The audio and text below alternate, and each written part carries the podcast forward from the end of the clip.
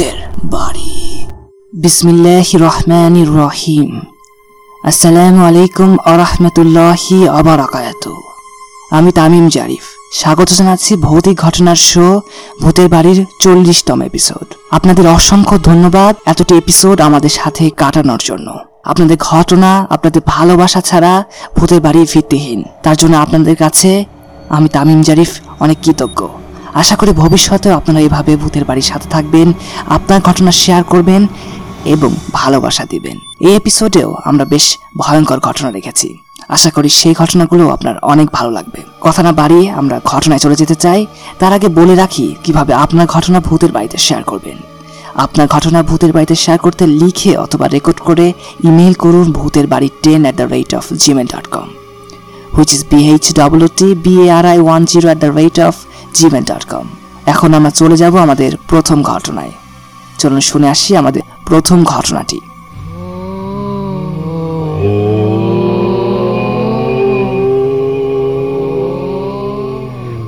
আসসালামু আলাইকুম তামিম ভাই। আজকে আমি যে ঘটনা শেয়ার করব, সেটি একটি গ্রামের বাড়িকে কেন্দ্র করে। ঘটনাটি আমার প্রতিবেশীর কাছ থেকে শোনা। বেশ কিছুদিন আগে শুনেছিলাম।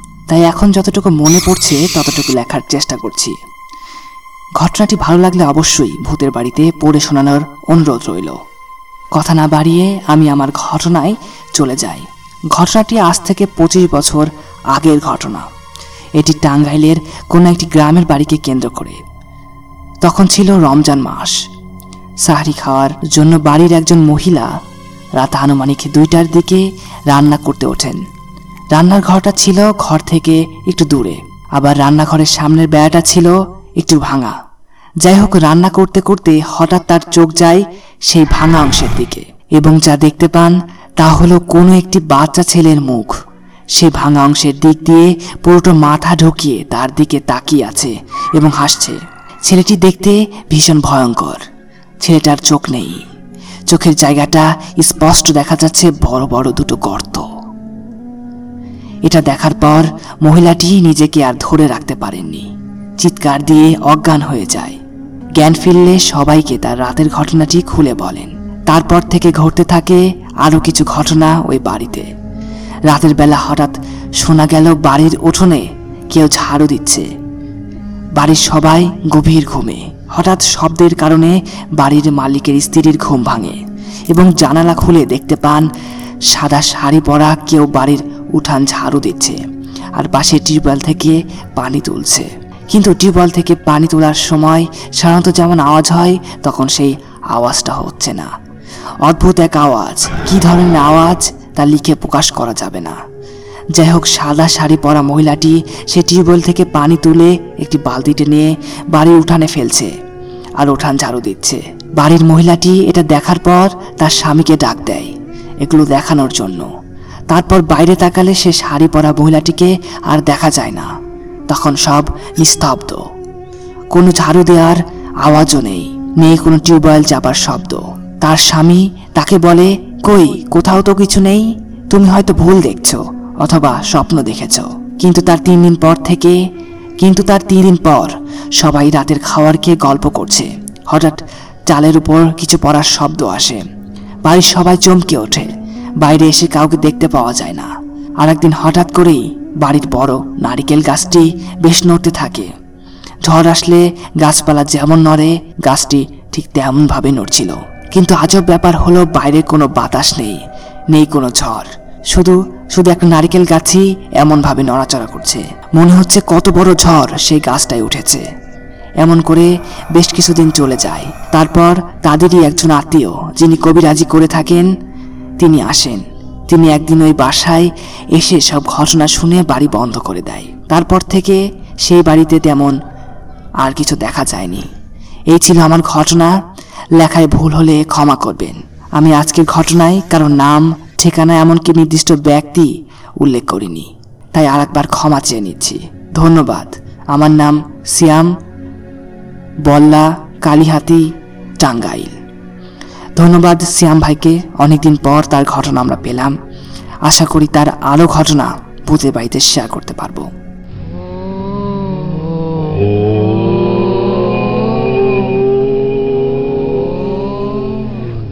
শুনে আসলাম আমাদের প্রথম ঘটনাটি। এখন আমরা চলে যাব আমাদের পরবর্তী ঘটনায়। তার আগে ছোট একটি ঘটনা আপনাদের শোনাতে চাই। গত কিছুদিন আগে আমি রাজশাহীতে গিয়েছিলাম। তো সেখানে আমার সাথে একজন তান্ত্রিকের দেখা হয়। তো তিনি এখন আর তান্ত্রিক নেই, তিনি এখন সম্পূর্ণরূপে ইমান এনে তিনি মুসলমান হয়ে তারপর তিনি নামাজ কালাম পড়ছেন। তিনি এখন পাঁচ অক্তই নামাজ আদায় করেন। তো এই তান্ত্রিক একসময় অনেক খারাপ কাজের সাথে লিপ্ত ছিল। তিনি খুব বেশি দিন এই ব্ল্যাক ম্যাজিক বা কালো জাদু এই জাতীয় কাজ করতে পারেননি। তিনি তবা করে পরবর্তী সময় তিনি ইসলাম গ্রহণ করেন। তো প্রথমে তিনি যখন ছোট ছিলেন, তখন তার ভালো লাগতো না। তখন কোনো কাজ করতে তার ইচ্ছে হতো না। তিনি চাইতেন যে অল্প পরিশ্রম করে কীভাবে অনেক টাকা আয় করা যায়, কীভাবে সুখে থাকা যায়। তো পরবর্তী সময় তার গ্রামের একটা লোকের সাথে তার দেখা হয়। দেখেন যে তিনি এভাবে মানুষের কাছ থেকে অনেক টাকা নিচ্ছেন। পরবর্তীতে তার কাছ থেকে জানতে পারেন তিনি ব্ল্যাক ম্যাজিকের সাথে জড়িত। মানুষের ক্ষতি করা, কারও সম্পর্ক বিচ্ছেদ করা বা- কারও সম্পর্ক করিয়ে দেওয়া ধরনের কাজ তিনি করতেন। গ্রামে সাধারণত দেখা যায় যে জমি জমা নিয়ে কারোর সাথে কারও বিবাদ লেগেই থাকে। জমি জমা বা হানাহানি এই টাইপের ঘটনা অ্যাভেলেবল ছিল একটা সময়, এখন হয়তো বা কমে এসেছে। তো যাই হোক, সেই সময় তারা সরাসরি তাদের ক্ষতি করতে তান্ত্রিকের কাছে যেত।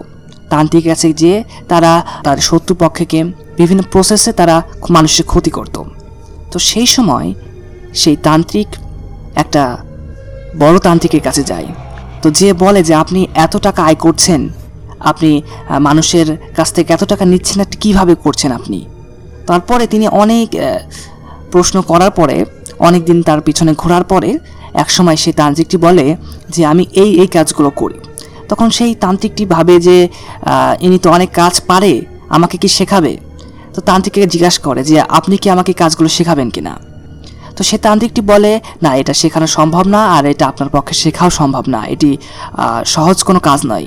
এটি প্রচুর কঠিন কাজ, এটা এর জন্য সহ- এর জন্য প্রচুর সাহসের দরকার আছে, যেটা আপনি হয়তো বা পারবেন না। পরবর্তীতে সে তান্ত্রিকটি বলে, আপনার যা লাগবে আমি আপনাকে দেব তবু আমাকে এই জাদুটি শেখান, এই জাদুবিদ্যা আমাকে শেখান। পরবর্তীতে তান্ত্রিক বলে যে, আমার এত টাকা লাগবে। তো তখন তার কাছে এত টাকা ছিল না। তিনি তার জমি, তার সমস্ত জমি বিক্রি করে টাকা তাকে দেন এবং তার কাছ থেকে ধীরে ধীরে দুই বছর চেষ্টা করে তার কাছ থেকে সম্পূর্ণ জাদু শেখেন। কালো জাদু শেখার পরে তিনি তার নিজের বাসায় বসতেন।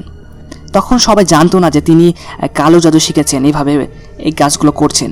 তার পরিচিত বন্ধুদের তিনি বলে রাখেন, যদি কোনো এমন কাজ আসে, তোরা আমাকে বলবি।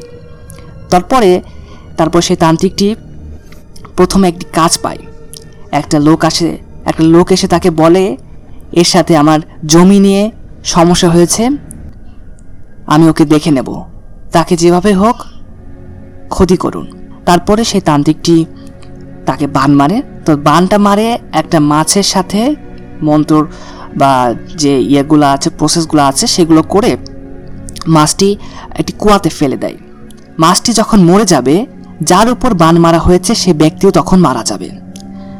তো একসময় সে মাছটি কুয়া থেকে ছয় মাস পর মারা যায়। তারপরে যে লোকটির উপর বান মারা হয়েছিল, সে লোকটিও মারা যায়। তারপরে সবাই দেখি একটু অবাকই হন। যারা যারা জানতেন যে এই লোকটি বান মারা শিখেছেন, একটু অবাক হন যে আসলেই তিনি প্রকৃতপক্ষেই তিনি শিখে গেছেন। এভাবে তিনি চার থেকে পাঁচজন মানুষের উপরে এই প্রসেসটি অ্যাপ্লাই করেন। তিনি সফলও হন। পরবর্তী সময়ে দেখেন যে তার অনেক টাকা হলেও অনেক ক্ষতি হচ্ছে। যত টাকা তিনি আয় করছেন, তার চেয়ে বেশি তার ক্ষতি হচ্ছে। তিনি যে জমিগুলো বিক্রি করেছেন সে টাকাগুলো তার উঠে আসছে, কিন্তু এর থেকে তার ক্ষতি বেশি হচ্ছে। তিনি দেখছেন তার সংসারে শান্তি নাই, শুধু অশান্তি আর অশান্তি। পরবর্তীতে সবাই জানতে পারে যে ইনি তান্ত্রিক হয়েছেন, তিনি সম্পূর্ণরূপে জাদুবিদ্যা শিখে গেছেন, তিনি ব্ল্যাক ম্যাজিক করছেন বা তিনি বান মারছেন, মানুষের ক্ষতি করছেন। তারপরে তার পরিবারের লোকজনরা তাকে বলে যে, তুমি এই কাজটি ছেড়ে দাও বাবা, এটি কোনো ভালো কাজ নয়। এই কাজটি যারা করবে তারা তো অবশ্যই জাহান্নামী এবং এটি আল্লাহর সাথে শিরিক করা। তুমি এই কাজটি ছেড়ে দাও। তাকে অনেক বোঝানো হয়। তারপরও তিনি এই কাজটি চলমান রাখে। পরবর্তী সময়ে তাকে আবার বলা হয় যে, তোমার সংসারে কিন্তু ক্ষতি হচ্ছে। তুমি যত টাকা পাচ্ছ তার চেয়ে বেশি টাকা তোমার যাচ্ছে। তোমার পরিবারে একজন না একজন অসুস্থ হচ্ছে। আবার সুস্থ হচ্ছে, আবার অসুস্থ হচ্ছে, এভাবে লেগে আছে। তোমার কিন্তু ক্ষতি হচ্ছে, তোমার কিন্তু লাভ কোনো মতেই হচ্ছে না। পরবর্তী সময় তিনি দেখেন যে হ্যাঁ আসলেই তার ক্ষতি হচ্ছে। তারপরে তিনি এই ব্ল্যাক ম্যাজিক বা কালো জাদু যেটা করতেন, সেই মন্ত্রগুলো যে বইগুলো ছিল, যেখানে লিখেছিল সে বইগুলো পুড়িয়ে ফেলেন।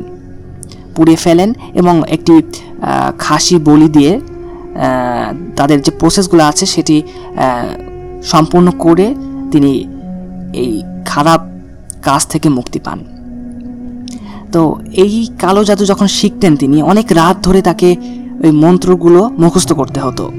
অনেক মন্ত্র আছে, সেগুলো তাকে মুখস্থ করতে হতো অনেক রাত জেগে। এবং আমরা যেটা প্রায় শুনে থাকি যে, কবরস্থানে গিয়ে কোনো নতুন লাশের মাথা কেটে নিয়ে আসতে হবে। তো তার, তাকে এই কাজটি দেওয়া হয়নি। তাকে আরও কঠিন কঠিন কাজ দেওয়া হয়েছে। শ্মশানে গিয়ে আজকেই পড়ানো হয়েছে এমন কোন লাশের মাথার খুলে নিয়ে আসতে হবে বা এই টাইপের কাজ তাকে দেওয়া হয়েছিল। তিনি সেই কাজগুলো পেরেছিলেন। অনেক সাহসের সাথে এই কাজগুলো তিনি করেছিলেন। পরবর্তী সময়ে যে তান্ত্রিকের কাছ থেকে এই কাজগুলো শিখেছিলেন, সে তান্ত্রিককে আর খুঁজে পাওয়া যায়নি। তো এই ছিল সেই তান্ত্রিকের ঘটনা। তিনি তান্ত্রিক বললে ভুল হবে। তিনি জাস্ট কিছুদিন শিখেছিল এবং প্রায় দুই থেকে তিন বছর এই কাজটি করেছিল। তারপরে তিনি এই খারাপ কাজ থেকে বেরিয়ে আসে। এখন তিনি পাচক তো সালাত আদায় করে। এখন তিনি স্বাভাবিক জীবনযাপনে ফিরে এসেছেন। আমি তার সাথে সরাসরি দেখা করেছি, তার এক্সপিরিয়েন্সগুলো আমি শুনেছি। কোন এক কারণে তিনি মাইক্রোফোনের সামনে আসতে পারেনি, তার জন্যে সরাসরি তার ঘটনা আমরা শোনাতে পারছি না। তো যাই হোক, আমি কিছুদিন আগেই তার সাথে দেখা করে এসেছি। ভবিষ্যতে আমি যদি আবার যাই, তার কাছে আরও প্রচুর ঘটনা আছে। সেই ঘটনাগুলো আমি ভূতের বাড়িতে প্রচার করার চেষ্টা করব ইনশাল্লাহ আর আপনার কাছে যদি এমন কোনো ঘটনা থাকে, অবশ্যই ভৌতিক ঘটনার ভূতের বাড়িতে শেয়ার করতে পারেন। আমাদের ইমেল অ্যাড্রেস হচ্ছে ভূতের বাড়ি ten at the rate of Gmail dot com চলুন শুনে আসি আমাদের প্রথম অডিও ক্লিপটি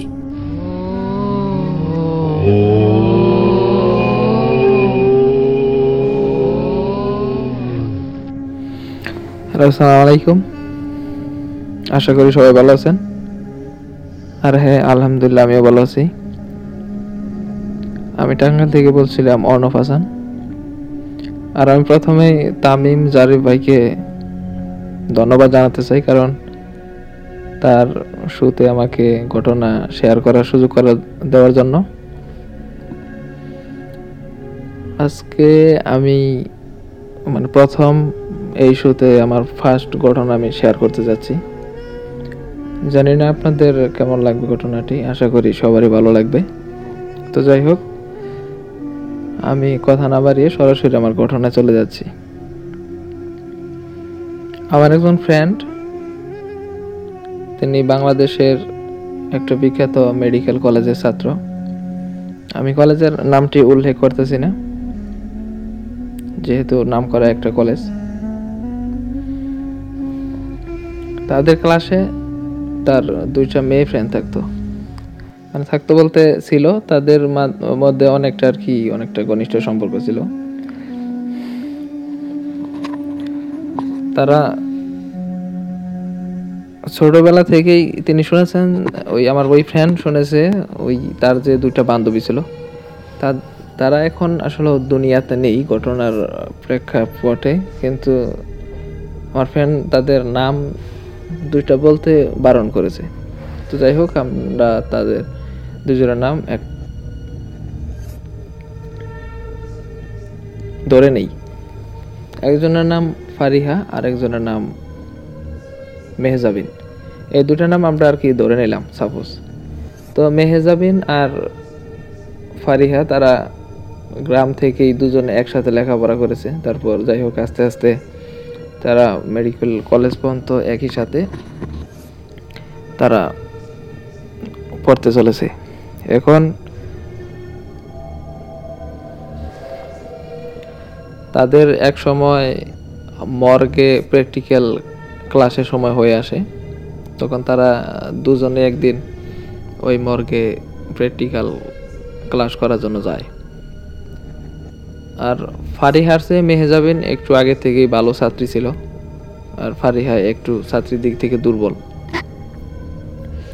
যাই হোক, তখন তারা প্র্যাকটিক্যাল ক্লাসে যখন মর্গে একটি লাশ কাটাকাটি করছে, তো ফারিহা একটু দুর্বল আর মেহজাবিন যেহেতু একটু মেধাবী বেশি, তার জ্ঞানও বেশি, তাই তিনি খুব মনোযোগ সহকারে কাজ করছিল। একদিনের ভিতরে প্রায় মেহজাবিনের মানে লাশ কাটার যে প্র্যাকটিক্যালটা আছে, এটা কমপ্লিট করার পথে। যাই হোক, যখন আর কি ক্লাস শেষ হয়ে যায় প্র্যাকটিক্যাল ক্লাস শেষ হয়ে যায়, তখন ফারিহা আরও তাদের সাথে, তাদের কয়েকজন বান্ধবী ছিল ওই প্র্যাকটিক্যাল ক্লাসে তখন ফারিহা, মেহজাবিন আরও অনেকেই ছিল। ফারিহা আরও যারা যারা ছিল তারা সবাই বেরিয়ে আসে, কিন্তু বাইর হয়ে এসে দেখে মেহজাবিন এখনও বের হয়নি। তো ফারিহা মনে করেছে মেহজাবিন মনে হয় তাড়াতাড়ি বেরিয়ে চলে গেছে। ইতিমধ্যে অলরেডি মর্গের গেটটি তালা দেওয়া হয়ে গিয়েছে। আর তখন ওই তালা দেওয়া সবার শেষে বের হয় ফারিহা। ফারিহা মনে করে, আমার পরে আর কেউ নাই। ভিতরে মেহজাবিন ছিল, কিন্তু ফারিহা জানে না। তখন ফারিহা ওই মর্গের দরজাটি তালা মেরে চলে আসে। তখন অনেকক্ষণ দাঁড়িয়ে থাকে বাইরে, মেহজাবিন আসবে। তখন তাকে মেহজাবিন না আসায় ফারিহা মনে করে, মনে হয় চলে গেছে। এই কারণে ফারিহাও সে যথারীতি হোস্টেলে চলে যায়। তারপরের দিন তাকে কোথাও পাওয়া যাচ্ছে না মেহজাবিনকে।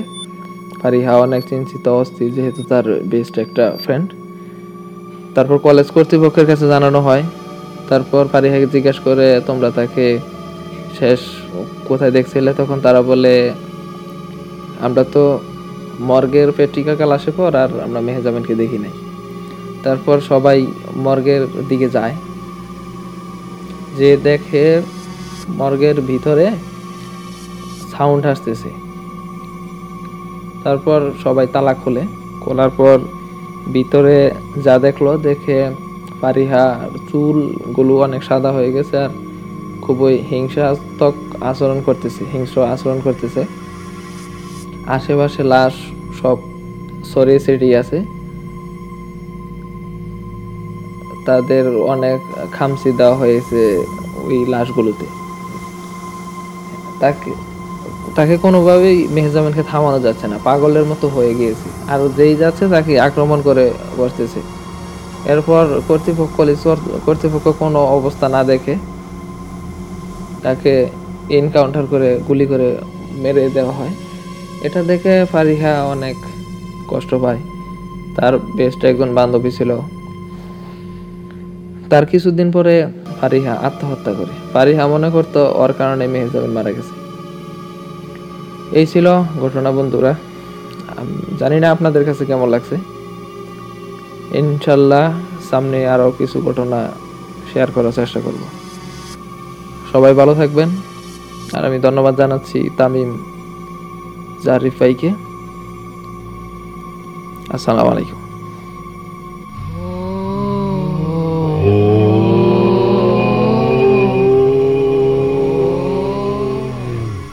শুনে আসলাম আজকের বেশ ভয়ঙ্কর ঘটনাগুলো। আশা করি সেই ঘটনাগুলো আপনার অনেক ভালো লেগেছে। যদি ভালো লেগে থাকে অবশ্যই সাবস্ক্রাইব করবেন এবং সবাইকে শেয়ার করে জানিয়ে দেবেন যে প্রতি শনিবার রাত ঠিক দশটায় ভৌতিক ঘটনার শো ভূতের বাড়ি তাদের ইউটিউব চ্যানেল থেকে সম্প্রচারিত হচ্ছে। আপনার কাছে এমন কোনো ঘটনা থাকলে অবশ্যই ভূতের বাড়িতে শেয়ার করবেন। আমাদের ইমেল অ্যাড্রেস হচ্ছে ভূতের বাড়ি ten at the rate of Gmail dot com এখানে আপনার ঘটনাটি লিখে অথবা রেকর্ড করে শেয়ার করতে পারেন। আজকের মতো এ পর্যন্তই। ভালো থাকবেন, সুস্থ থাকবেন, ভৌতিক ঘটনার শো ভূতের বাড়ির সাথে থাকবেন। এই প্রত্যাশায় ভূতের বাড়ির চল্লিশতম এপিসোড থেকে বিদায় নিচ্ছি আমি তামিম জারিফ। আসসালামু আলাইকুম, শুভরাত্রি, আল্লাহ হাফেজ।